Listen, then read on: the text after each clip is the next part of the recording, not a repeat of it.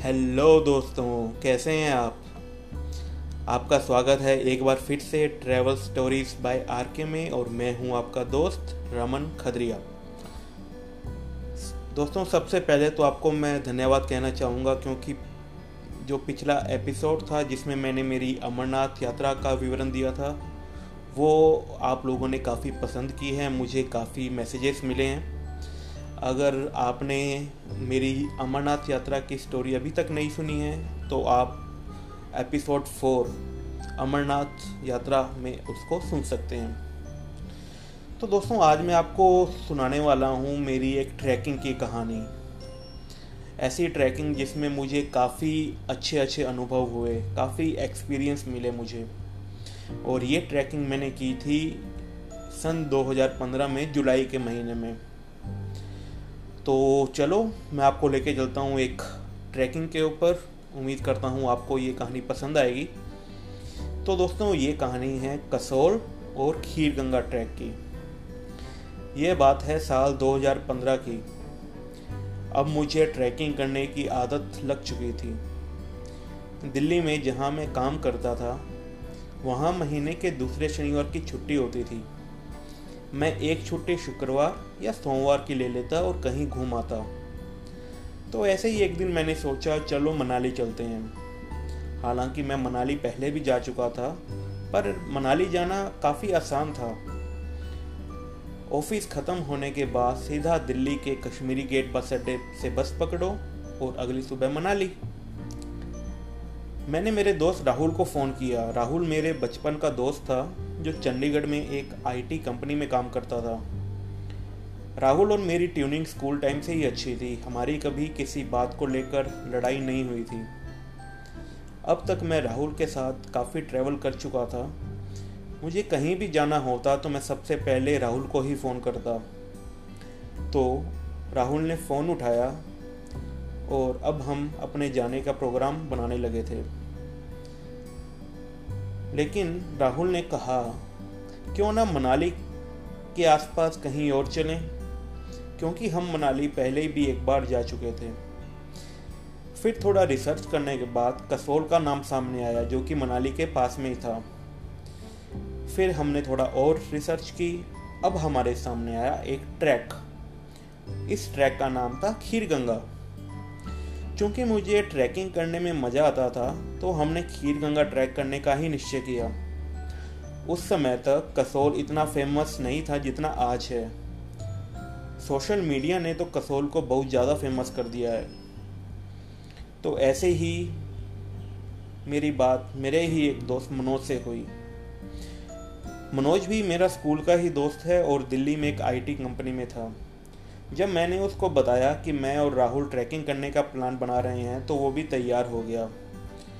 अगले दिन राहुल का फ़ोन आया। उसने बताया कि उसका एक फ्लैटमेट, जिसका नाम पवन है, वो भी जाने की बात कर रहा है। क्योंकि मैं ट्रैवलिंग में ज़्यादा इन्वॉल्व था तो पूरी रिसर्च और होटल बुकिंग मुझे ही करनी थी। मैंने कसौल में एक अच्छा सा होटल बुक करवा लिया था। मुझे ऑनलाइन काफ़ी अच्छी डील मिल गई थी।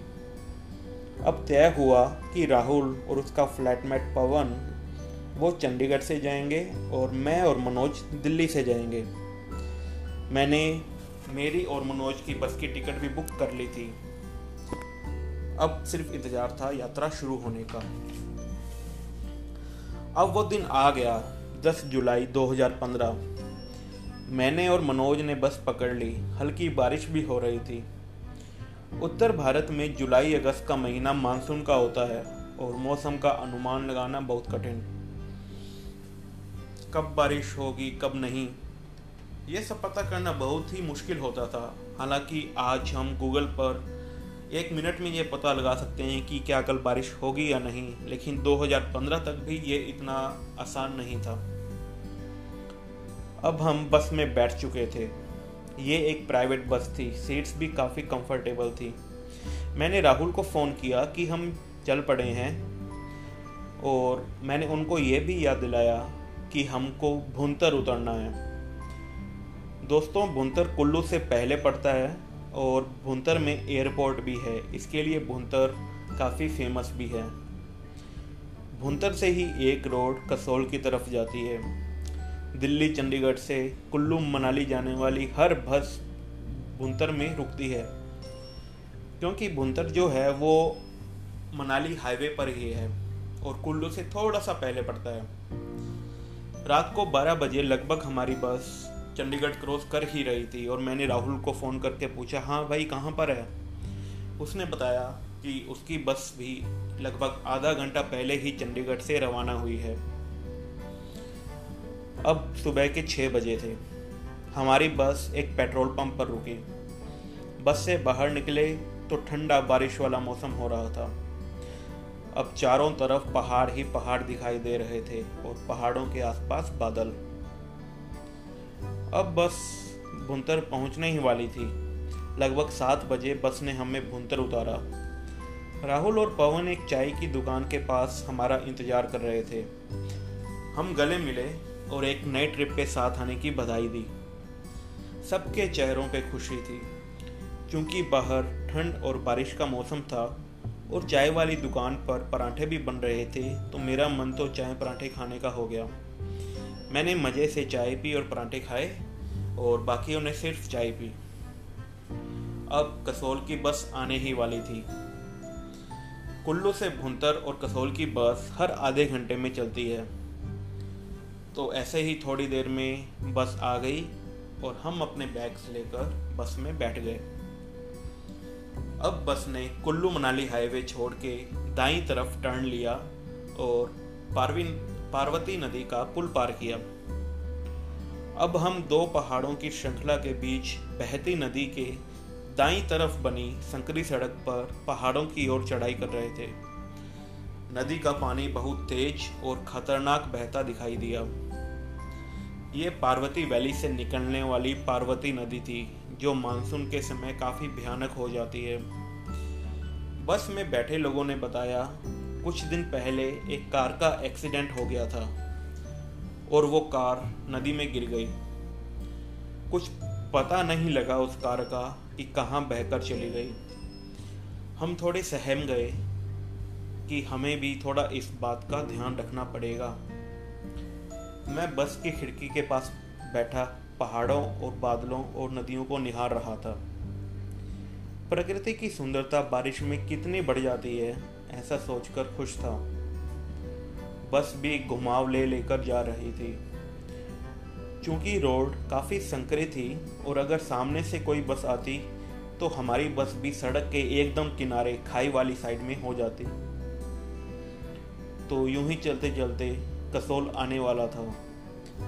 अब हमें हमारे होटल के भी बड़े बड़े साइन बोर्ड दिखाई देने लगे थे। मैंने बस कंडक्टर को बोला कि भैया, हमें इस होटल जाना है और जहाँ से भी नज़दीक हो, वहीं उतार देना। कंडक्टर बोला, चिंता मत करो, होटल के एकदम आगे उतारूँगा। तो अब हमारी बस कसोल से गुजर रही थी। बस के लगभग सभी यात्री वहीं उतर गए। हमने जब कंडक्टर को इशारा किया तो बोला, बैठे रहो। अब बस कसोल से बाहर निकल रही थी। पार्वती नदी अभी भी हमारे बाई तरफ़ बह रही थी। कसोल से लगभग दो किलोमीटर आगे एक रिजोर्ट के आगे बस रुकी। हमने जब नाम देखा तो वो हमारा होटल ही था। हमने कंडक्टर को थैंक्स बोला और होटल की ओर बढ़े। रेजोर्ट जैसे खूबसूरत दिखने वाले होटल का नाम होटल रॉयल पैलेस था। वहाँ के मैनेजर ने हमारा क्विक चेकिंग किया और अब हम होटल के फ़र्स्ट फ्लोर पर अपने कमरों में पहुँचे। मैं और मनोज एक कमरे में और राहुल और पवन दूसरे कमरे में थे। होटल का कमरा बहुत ही खूबसूरत था, सब वुडन था। डबल बेड के गद्दे भी काफ़ी कंफर्टेबल थे। कमरे में टीवी, सोफा, बालकनी सब था। बालकनी से बाहर का नज़ारा क्या खूब था। सामने ही नीचे की तरफ़ पार्वती नदी बह रही थी और सामने बड़े बड़े पहाड़। ऐसी जगह पर आकर एक कॉफ़ी का मग हाथ में हो और एक बुक। बालकनी में बैठकर पूरा दिन आप ऐसे ही गुजार सकते हैं। बाहर बारिश हो रही थी मैंने राहुल को फ़ोन किया कि थोड़ी देर आराम करते हैं और फिर चलेंगे घूमने। हमने थोड़ा आराम किया। मुझे नींद नहीं आ रही थी। मैं बस बहुत खुश था। थोड़ी देर में उठकर मैं बालकनी में गया। बारिश रुक चुकी थी। मेरा होटल से बाहर जाके नीचे एक ग्राउंड था जिसके आगे नदी बह रही थी। मेरा वहाँ जाने का मन किया। मैं और मनोज नीचे पहुँच गए। होटल के बिल्कुल आगे एक सड़क थी और उसके नीचे एक ग्राउंड, जिसके पास नदी बह रही थी। वो ग्राउंड बिल्कुल एक कैंपिंग ग्राउंड जैसा लग रहा था। मैंने भी मन में एक बार सोचा कि यहाँ एक बार दोबारा आएँगे और कैंपिंग करेंगे। ऐसे ठंडे मौसम में नदी के किनारे कैंपिंग और रात को बोनफायर के साथ हल्का हल्का म्यूज़िक क्या मज़ा आएगा? इतने में ही हमें राहुल अपने कमरे की बालकनी में दिखाई दिया। वो शायद नहाकर आया था। हमने हाथ दिखाकर उसको बोला, ओए, आजा। अब वो और पवन भी आ गए। मुझे सेब के पेड़ दिखाई दिए और मैं सेब तोड़ने में बिज़ी हो गया। मनोज फ़ोटो खींच रहा था और राहुल और पवन भी। सेब देखने में हरे थे, लेकिन खाने में बड़े स्वादिष्ट अब हमने मणिकरण गुरुद्वारे जाने का सोचा, जो कि सिर्फ़ दो किलोमीटर ही था। मैंने होटल मैनेजर से एप्पल के पेड़ों के बारे में पूछा तो वो बोला, ये उनके जो नेबर्स हैं, उन्हीं के हैं। कोई प्रॉब्लम नहीं है, हम संभाल लेंगे। थोड़ी देर में हम तैयार होके अपना अपना छाता लेकर दोबारा बाहर निकले। अब हम मणिकरण की दिशा में जा रहे थे। सड़क पर कोई ज़्यादा वाहन नहीं थे। हम मस्ती करते, खूबसूरत वादियों में फ़ोटो खींचते खींचते जा रहे थे और बीच बीच में हल्की बारिश भी हो रही थी। अब हम मणिकरण गुरुद्वारे पहुँचे। चूँकि वो नदी के उस पार था और वहाँ पर एक पुल बना हुआ था तो हमने वो पुल पार किया। गुरुद्वारे के अंदर जाते ही सीधे हाथ में गर्म पानी का एक कुंड था, जिसमें आप नहा भी सकते हैं। क्योंकि हम पहले ही होटल से नहा कर आए थे तो हम आगे बढ़े। सबसे पहले हमने अपने जूते चप्पल खोले और सिर पर एक रुमाल बांधा। सीधा जाने पर सीढ़ियाँ थी और उस सीढ़ियों के दाईं तरफ़ एक बड़ा सा हॉल था, जो कि दरअसल एक लंगर हॉल था। सिखों ने अपने गुरुओं द्वारा दी गई लंगर लगाने और सेवा करने की शिक्षा को अच्छे तरीके से निभाया है। वहीं गुरुद्वारा कमेटी का ऑफ़िस भी था, जहाँ लोग रहने के लिए कमरों का पूछ रहे थे। हमें गुरुद्वारा दिखाई नहीं दिया और भूख भी काफ़ी लगी थी। मैंने गुरु के वचनों को याद किया। पहले पंगत, फिर संगत। मतलब पहले भोजन फिर भगवान की पूजा। दोस्तों, सिखों के गुरु बाबा नानक ने लंगर प्रथा शुरू की थी, जिसमें अमीर, गरीब और जाति का भेदभाव मिटाकर सबको एक साथ ज़मीन पर बिठाकर भोजन करवाया जाता था। एक बार अकबर, जो कि भारत राष्ट्र का सम्राट था, वो गुरु जी के दर्शन को पहुँचा तो उनको भी बिना पंगत मतलब बिना लंगर खाए गुरु ने अपने दर्शन देने से मना कर दिया था। हम भी थाली और गिलास लेकर वहाँ ज़मीन पर, बिछी दरी पर बैठ गए। दोस्तों, गुरुद्वारे में अंदर जाने से पहले आपको अपने सर पर कपड़ा बांधना होता है। हिंदू धर्म में भी पूजा करते हुए हम सिर पर रुमाल रखते हैं। और जब भी आपको लंगर में बैठे, कोई सेवादार, कोई रोटी, ब्रेड या चम्मच आपको पकड़ाए तो आपको दोनों हाथ ऊपर करके उनसे वो ग्रहण करना है। सेवादार कभी भी आपको रोटी थाली में नहीं देगा। और लंगर की दाल, वो तो क्या स्वादिष्ट, क्या गजब होती है। ऐसी दाल आपको गुरुद्वारे के अलावा और कहीं नहीं मिलेगी। लंगर छकने के बाद मनोज, राहुल और पवन तीनों ने ही लंगर में अपनी सेवा देनी शुरू कर दी। मैंने किसी कारणवश वहाँ सेवा नहीं दी। फिर हमने वहाँ गर्मा गर्म चाय पी। सब बर्तन साफ़ करके हम वहाँ से गुरु सभा में दर्शन को चल दिए। लंगर हॉल के पास ही जो सीढ़ियाँ ऊपर जा रही थी, वही दरअसल गुरु सभा में जाने का रास्ता था। गुरुद्वारे में गुरबानी का पाठ चल रहा था। दोस्तों, ये मैंने ऐसा पहला गुरुद्वारा देखा जहाँ एक तरफ़ गुरु ग्रंथ साहिब और दूसरी तरफ़ हिंदू देवी देवताओं का मंदिर था। गुरु सभा में सिखों के सभी गुरु और सभी हिंदू देवताओं के चित्र थे। हमने वहाँ मत्था टेका और हलवे का गर्मा गर्म प्रसाद ग्रहण किया। हम थोड़ी देर वहीं बैठे और गुरु सभा को अंदर से निहारते रहे। फिर हम वहाँ से बाहर निकल गुरुद्वारे के पीछे की तरफ़ गए जहाँ चट्टानों के नीचे एक ऐसी जगह बनी थी जहाँ की ज़मीन गर्म थी। चूँकि वहाँ हॉट सल्फ़र स्प्रिंग निकलता था तो ज़मीन भी गर्म थी। पीछे के रास्ते बाहर निकलने पर हमने देखा वहाँ एक मंदिर बना हुआ है, और वहाँ पे एक छोटा सा तालाब सा भी था, जहाँ पे लोग कपड़े की पोटली में चावल बांधकर उसको उबाल रहे थे, और उस चावल को प्रसाद के रूप में भी ग्रहण कर रहे थे।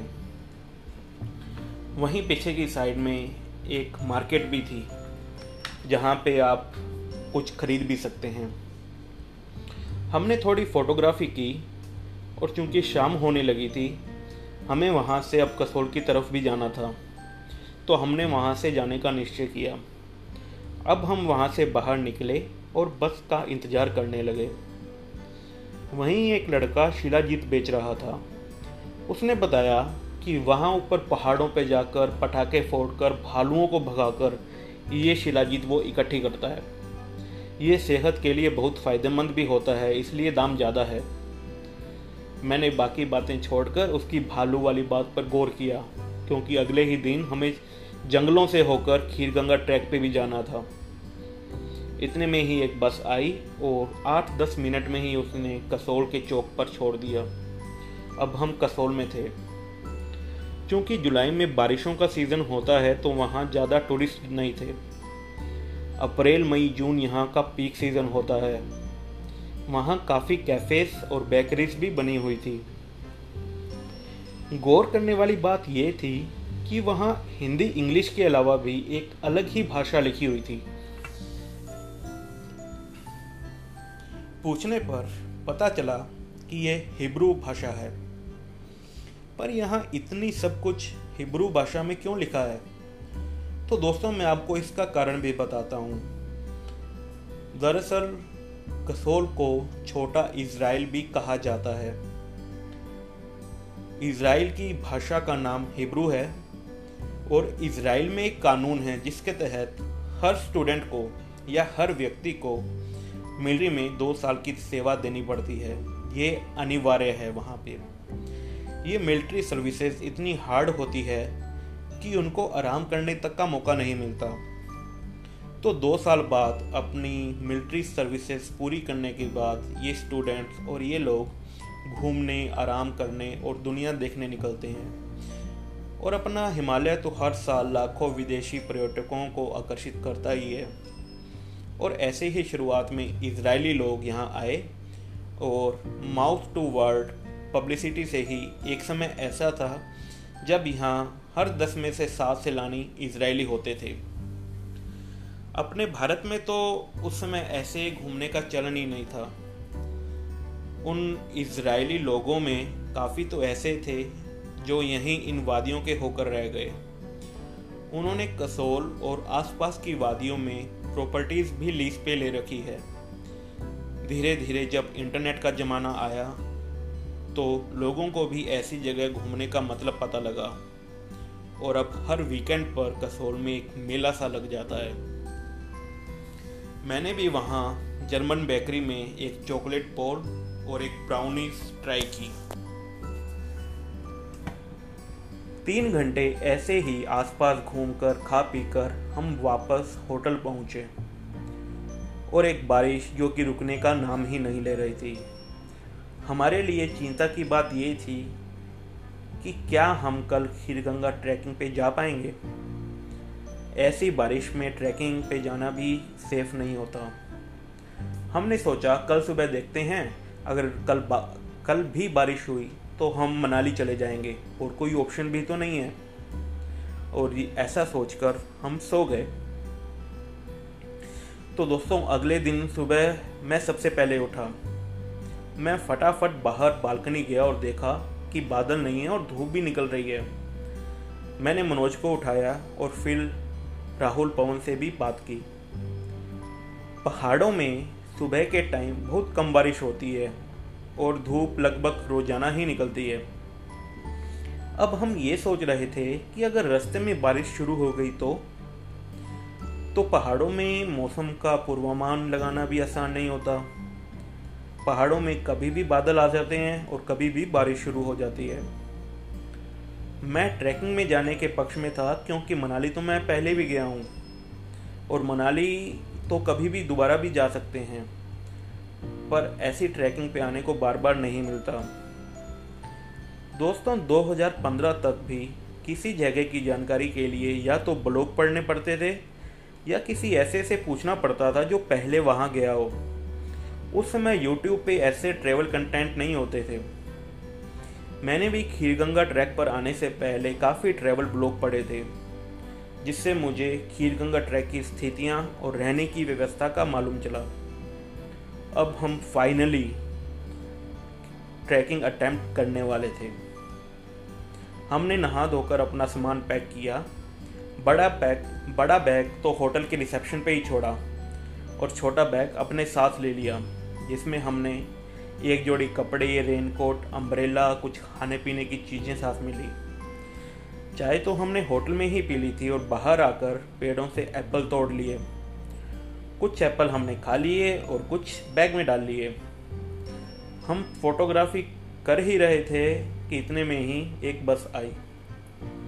दोस्तों, खीरगंगा ट्रैक बारशेनी विलेज से शुरू होता है और बस के ऊपर जो बस कुल्लू से आती है तो काफ़ी बस मणिकरण गुरुद्वारे तक आती है और काफ़ी बस बारशेनी विलेज तक भी जाती है। तो आपको बारशेनी विलेज की बस पकड़नी है। हमने भी बस पकड़ ली। कसोल से बारशेनी विलेज लगभग 20 किलोमीटर है और लोकल बस करीब डेढ़ घंटा ले लेती है। अब हम बस में सवार हो चुके थे। बस सवारियों के लिए 15-20 मिनट मणिकरण गुरुद्वारे रुकी और लगभग डेढ़ घंटे बाद बारशेनी विलेज पहुँची। हमने बस वाले से बस की टाइमिंग का पता किया, क्योंकि अगले दिन हमें वापस कुल्लू भी जाना था। हमें वापस अगले दिन कुल्लू जाकर हमें चंडीगढ़ और दिल्ली की बस भी पकड़नी थी। बस वाले ने बताया कि इसी रास्ते पे सीधा जाके एक डैम आएगा, जिस पर अभी काम चल रहा है। बस वहीं से खीरगंगा ट्रैक शुरू होगा। हम चलते चलते डैम पे पहुँचे। नीचे नदी बह रही थी और सामने हरे भरे पहाड़ दिखाई दे रहे थे। लेकिन हमें नहीं पता लगा कि आखिरकार खीरगंगा जाना कहाँ से है। हमने वहाँ काम करने वाले से पूछा। वो बोला, ये डैम वाले पुल से सीधे होकर चले जाओ। हम भी पुल पे जाके राइट डायरेक्शन में मुड़े और चलते गए। अब आगे एक तो कीचड़ था। और एक जेसीबी भी वहाँ पे काम पे लगी हुई थी।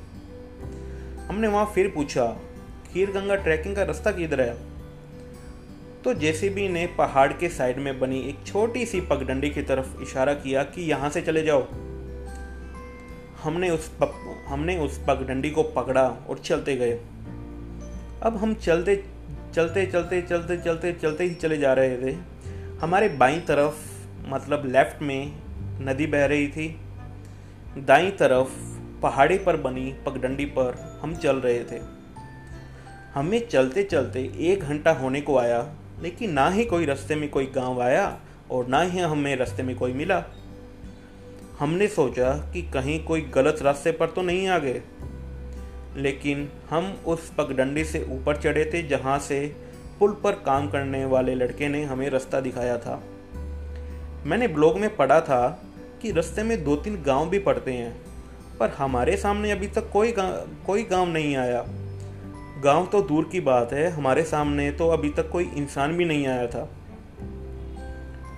हम एक अलग ही रोमांच में चल रहे थे। अब तकरीबन एक बज चुका था। आसमान में भी बादल छाने लगे थे, पर हमें अब मज़ा आ रहा था।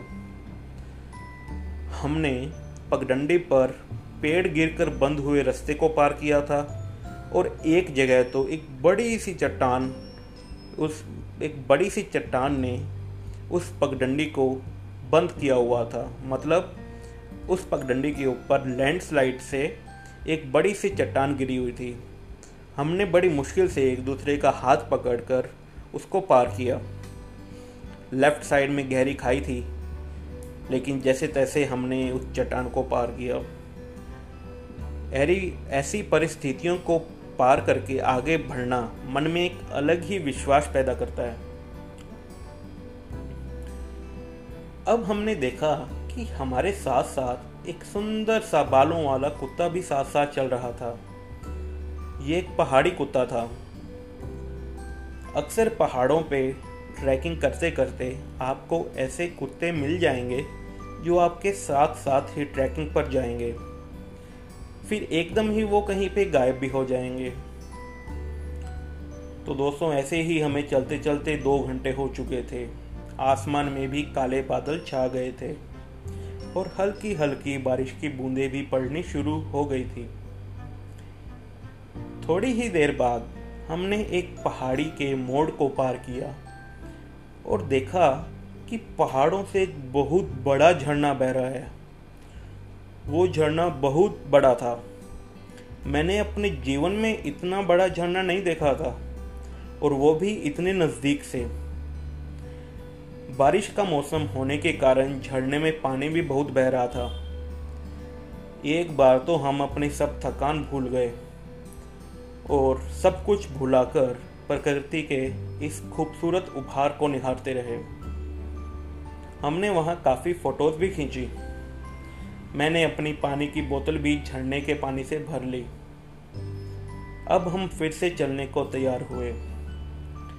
उस वाटरफॉल को पार करने के लिए एक एक नहीं, दो पेड़ के जो तने होते हैं, वो वहाँ पे लगा रखे थे। लाइक जैसे एक पुल होता है, उन्होंने उस वाटरफॉल को पार करने के लिए दो पेड़ के तने वहाँ पे लगाए हुए थे। शायद वो लोकल लोगों ने लगाए थे। जिससे किसी को परेशानी ना हो वाटरफॉल पार करने में। तो हमने वो जो पुल था, जो पेड़ के तने थे, उनसे होते हुए वो वाटरफॉल पार किया। वो भी एक अलग ही एक्सपीरियंस था कि मतलब मैंने ऐसे पहले कभी नहीं किया था कि ऐसे किसी वाटरफॉल को या किसी नदी को या किसी को ऐसे पार करना नेचुरल तरीके से। तो अब हल्की हल्की बारिश शुरू हो चुकी थी। ऐसे ही चलते चलते कि पता नहीं हम सही रास्ते पे जा भी रहे हैं या नहीं, हम सिर्फ़ चले जा रहे थे। क्योंकि अब बारिश हो रही थी, बादलों से अंधेरा भी हो रहा था और अब हम जंगलों से गुजर रहे थे। बारिश की वजह से काफ़ी जगह फिसलन भी थी। अब मेरी नज़र एक बोर्ड पे पड़ी, जिस पे लिखा था इस जगह से एक बहुत अच्छा और प्यारा लड़का गिरकर मर गया। भगवान उसको शांति प्रदान करे। जैसे ही हमने ये बोर्ड पढ़ा, हम सब डर गए कि पता नहीं अब क्या होने वाला है। क्या पता जंगल में से कोई भालू निकल कर आ जाए? क्या पता यहाँ कोई भूत रहता हो? क्या पता आगे का रास्ता और भी ज़्यादा कठिन हो? हालाँकि, अब अगर मैं कभी भी वो समय याद करता हूँ तो सोचता हूँ, क्या दिन थे वो? क्या अलग ही रोमांच था? पर एक्चुअल में उस समय हमारी फटी हुई थी। हमने हौसला किया कि जो भी होगा देखा जाएगा। आगे बढ़ते रहो। अब हमारे पास कोई ऑप्शन भी तो नहीं था, क्योंकि हम काफ़ी आगे आ गए थे चलते चलते अब दोपहर के लगभग साढ़े तीन बज चुके थे। फिर जैसे कि एक चमत्कार हुआ। और साक्षात भगवान ही हमारी मदद करने आ गए हों। हमें आखिरकार दूसरी तरफ़ से कोई आता हुआ दिखाई दिया। वो एक लोकल अंकल जैसे लग रहे थे। हमने उनको रोककर नमस्ते किया और पूछा, खीरगंगा और कितनी दूर है? वो बोले, अभी दो ढाई घंटे और लग जाएँगे। अंकल ने हमारा ठिकाना और काम पूछा, हमने बता दिया। फिर मैंने अंकल से पूछा, अंकल, मैंने इंटरनेट पे पढ़ा था कि खीरगंगा जाते हुए रास्ते में दो तीन गाँव आते हैं, पर अभी तक तो रास्ते में कोई गाँव भी नहीं आया और ना ही पिछले तीन चार घंटे में हमें कोई मिला। अंकल ने बताया कि ये रास्ता शॉर्टकट है, जो कि दूसरे रास्ते से थोड़ा मुश्किल है। ज़्यादातर लोग बारशेनी में जो डैम है, वहाँ से नीचे उतर जाते हैं और नदी के बाई तरफ़ वाले मीन्स लेफ़्ट तरफ़ वाले जो रास्ता है, वहाँ से जाते हैं। उस रास्ते में दो गाँव पड़ते हैं। बट तुमने शायद वो पुल को सीधे रास्ते से पार कर पार कर लिया। इस रास्ते से काफ़ी लोकल लोग और जो टेंट वाले होते हैं, वो यहाँ से निकलते हैं। ये रास्ता एक तो जंगल से होके जाता है और थोड़ा सा मुश्किल भी है एज कंपेयर जो कि दूसरा रास्ता है, जिससे सभी लोग आते जाते हैं। फिर अंकल ने पूछा कि ऊपर जाकर कहाँ रहोगे? हमने बताया कि पता नहीं, कोई टेंट वगैरह देख लेंगे। तब अंकल बोले, ऊपर एक मंदिर है। वहाँ ज़रूर जाना और गर्म पानी के कुंड में भी नहाना, तुम्हारी सब थकान चली जाएगी।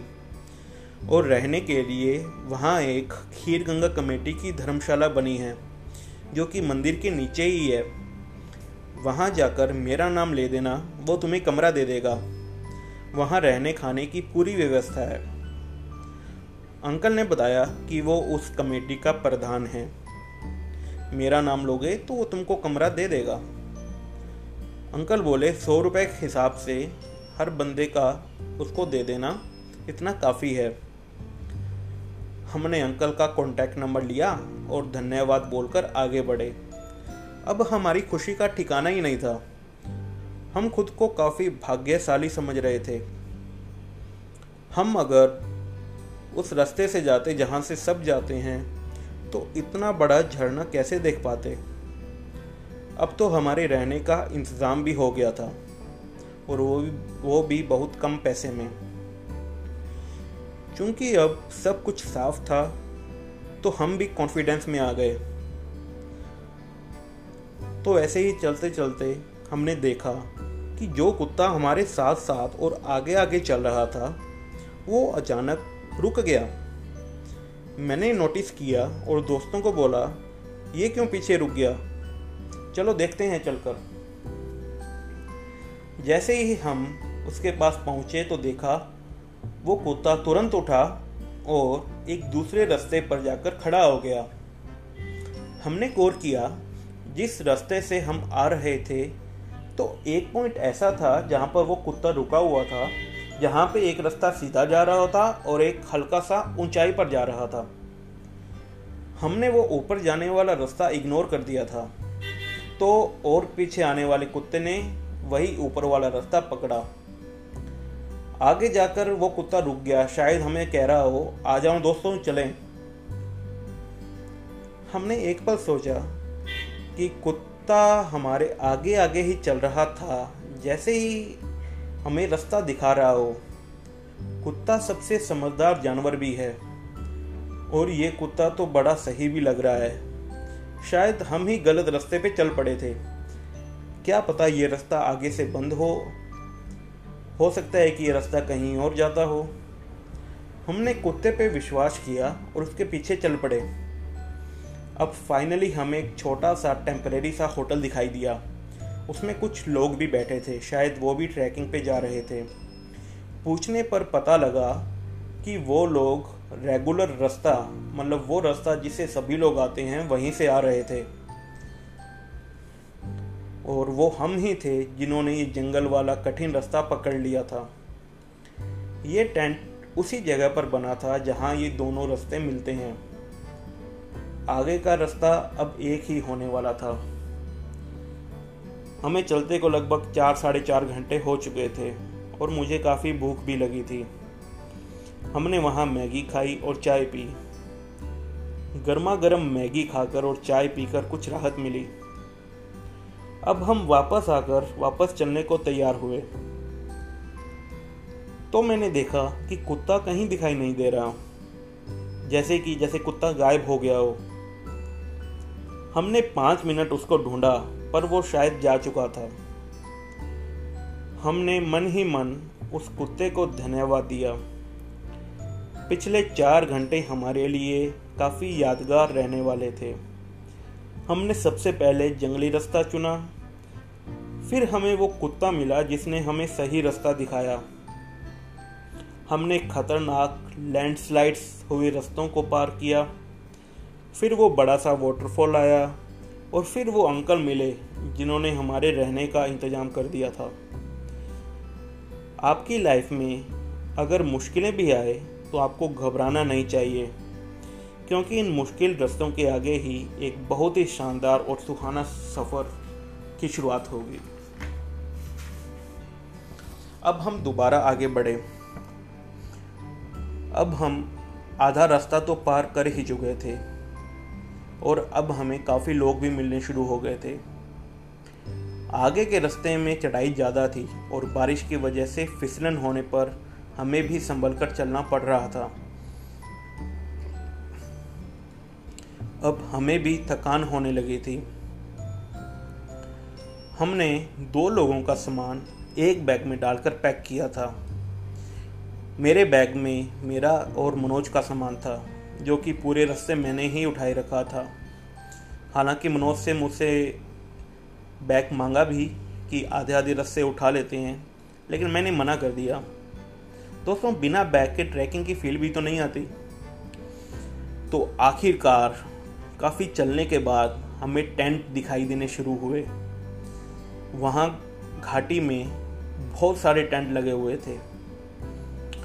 पर हमें तो इन सब टेंट को पार करके सबसे ऊपर जाना था, जहाँ मंदिर कमेटी वालों की धर्मशाला थी। हमें अब वो मंदिर दिखाई दिया, जो कि सबसे ऊपर था, और उसके लगभग 50 मीटर नीचे वो धर्मशाला। हम वहाँ पहुँचे और प्रधान जी का नाम लेकर बोला, हमें कमरा चाहिए। वहाँ के देखरेख करने वाले ने हमें तुरंत कमरा दे दिया। कमरे में नीचे काफ़ी गद्दे बिछे हुए थे और ओढ़ने को काफ़ी कंबल और रजाई भी पड़ी थी। उनके पास शायद तीन चार कमरे ही थे और एक रसोई बनी हुई थी। हम बारिश में भीगे हुए थे और ठंड भी काफ़ी लग रही थी। हमने गर्मा गर्म चाय पी तो कुछ राहत मिली। हमारे कपड़े पसीने और बारिश से बुरी तरह भीगे हुए अलग ही महक रहे थे। सबसे पहले राहुल खड़ा हुआ कि चलो ऊपर चले मंदिर की तरफ़। गर्म पानी के कुंड में नहाकर भी आएँगे। हम में से किसी का मन नहीं था। पर राहुल को तैयार होते हुए देख मेरा मन भी हो गया। अब मैं भी फटाफट खड़ा हुआ और मैं भी राहुल के साथ चल पड़ा।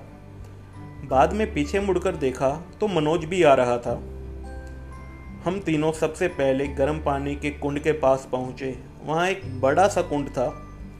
एक साइड में कपड़े रखने के लिए छप्पर भी लगा हुआ था, ताकि बारिश में किसी का सामान गीला ना हो। हमने कपड़े उतारे। बाहर बहुत ज़्यादा ठंड थी। कुंड के पास पहुंचकर जब पानी को हाथ लगाया तो पानी बहुत ज़्यादा गर्म था। सबसे पहले हमने अपने पैर पानी में डाले। और वहाँ कुछ देर बैठे रहे। जब पैर थोड़ा नॉर्मल हुआ तो हम पानी में खड़े हो गए। अब कुंड का पानी हमारी कमर तक आ रहा था।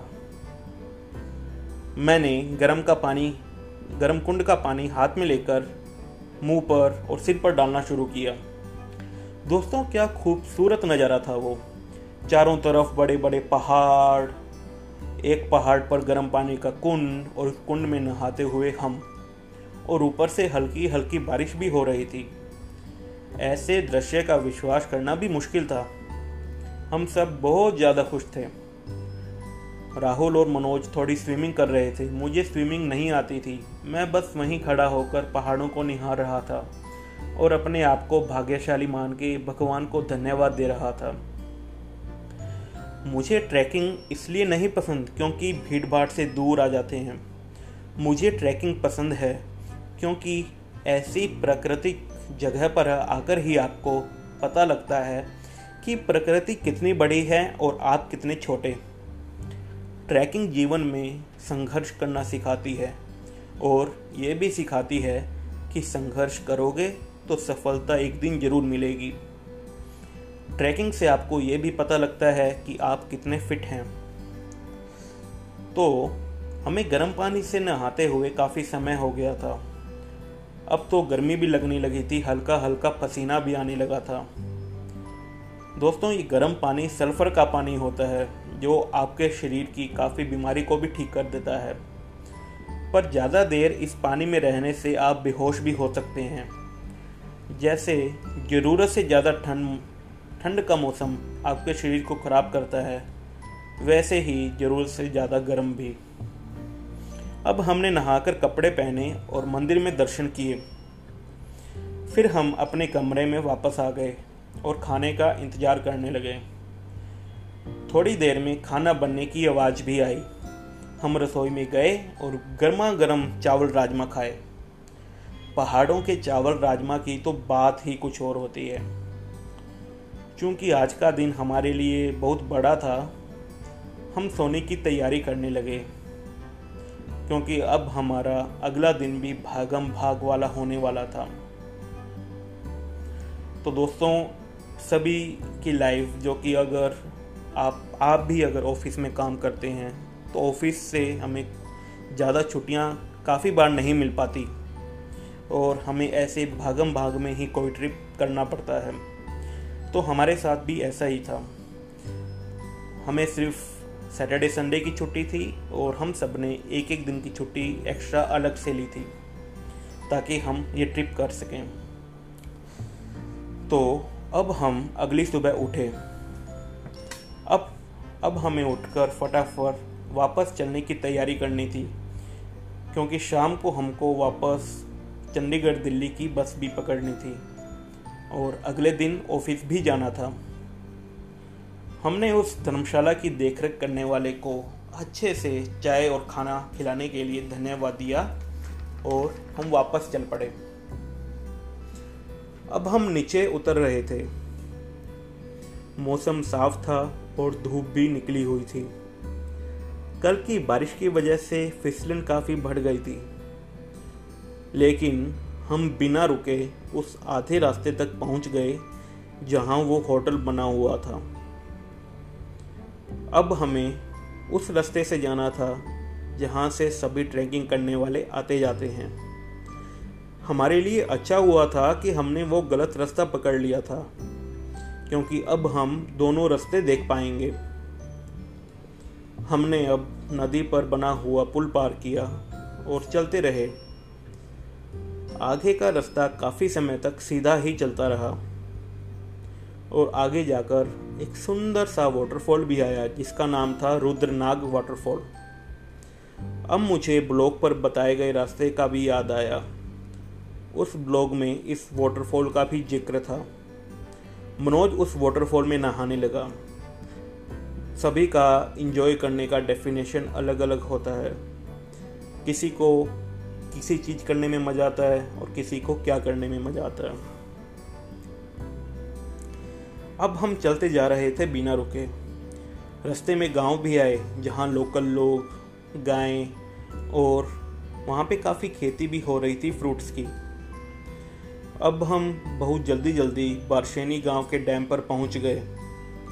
हमने एक बार खड़े होकर पुल को निहारा तो पता लगा, वहाँ एक जगह खीर गंगा लिखकर उसके नीचे एक तीर का निशान बनाया हुआ था जो कि रास्ते को दिखा रहा था। पर हम में से किसी ने उस निशान को नहीं देखा था। अब हमें जाने को जल्दी थी। करीब आधा घंटा इंतज़ार करने के बाद एक बस आई कुल्लू की।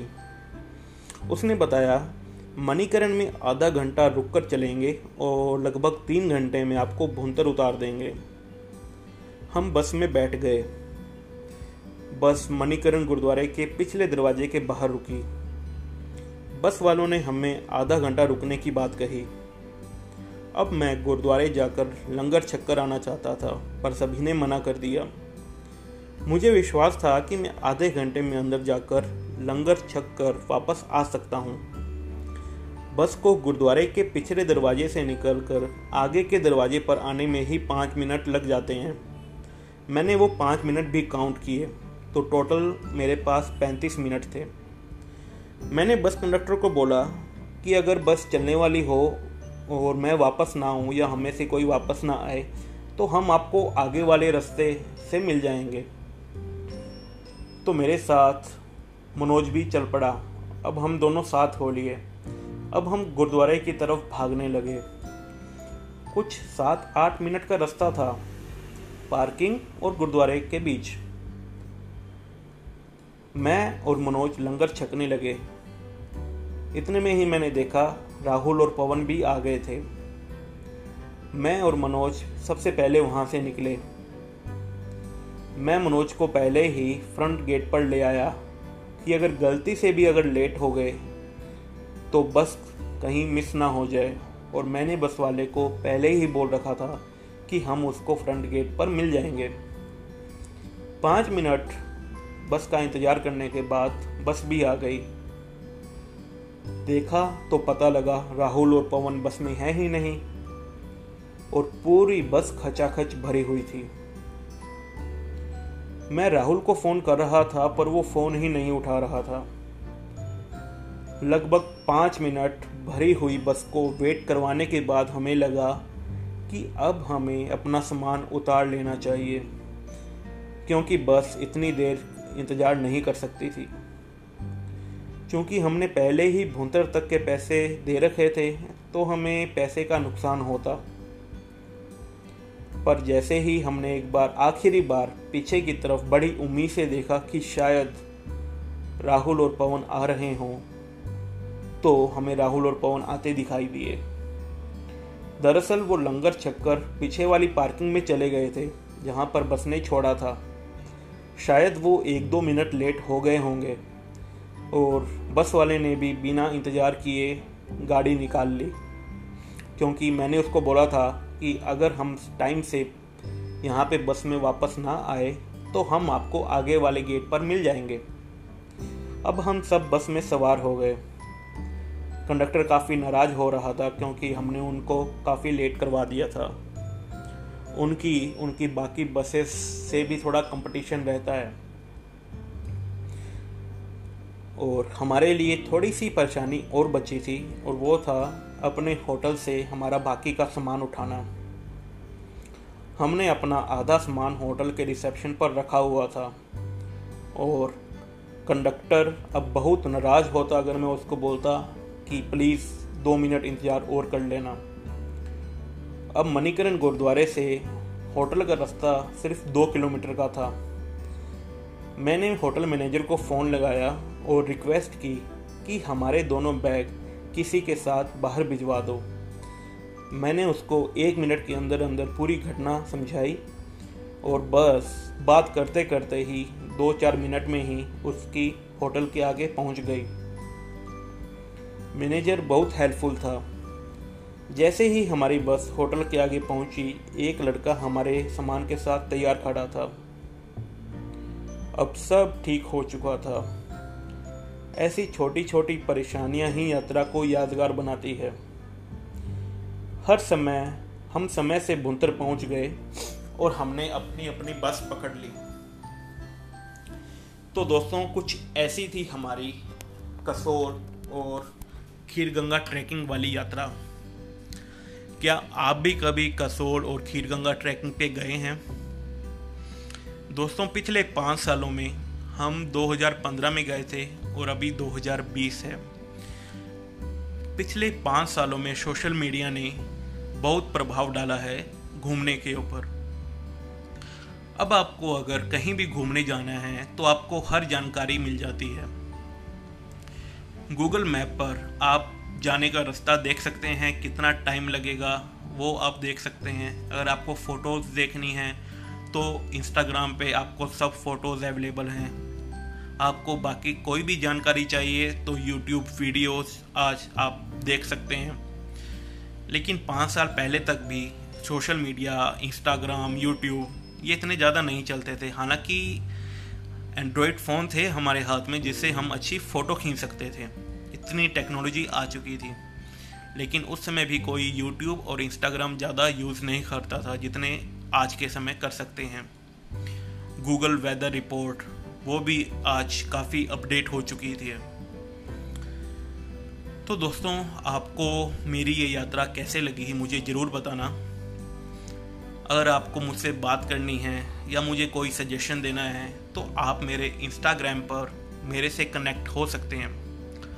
आप इंस्टाग्राम पे सर्च कीजिए आर के डिस्कवरिंग इंडिया मैं रिपीट करता हूँ R K discovering India R K discovering India अगर आप गूगल भी करेंगे तो आपको मेरे सभी सोशल मीडिया हैंडल्स मिल जाएँगे। और दोस्तों, मेरे ये पॉडकास्ट सिर्फ़ स्पॉटिफाई ही नहीं, लगभग मेजर सभी पॉडकास्ट पे अवेलेबल हैं. इवन आई गूगल पॉडकास्ट और काफ़ी अलग अलग पॉडकास्ट के ऊपर भी मैंने इसको अपलोड कर दिया है. तो दोस्तों, उम्मीद करता हूँ आपको मेरी आज की यात्रा अच्छी लगी होगी. और अगर आपने मेरी पिछले वाली अमरनाथ यात्रा नहीं सुनी है तो वो भी आप सुन सकते हैं.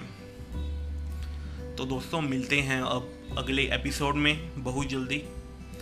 कुछ अलग यात्रा के साथ और कुछ अलग इंटरेस्टिंग एक्सपीरियंसेस के साथ। तो दोस्तों, मिलते हैं दोबारा। जय हिंद।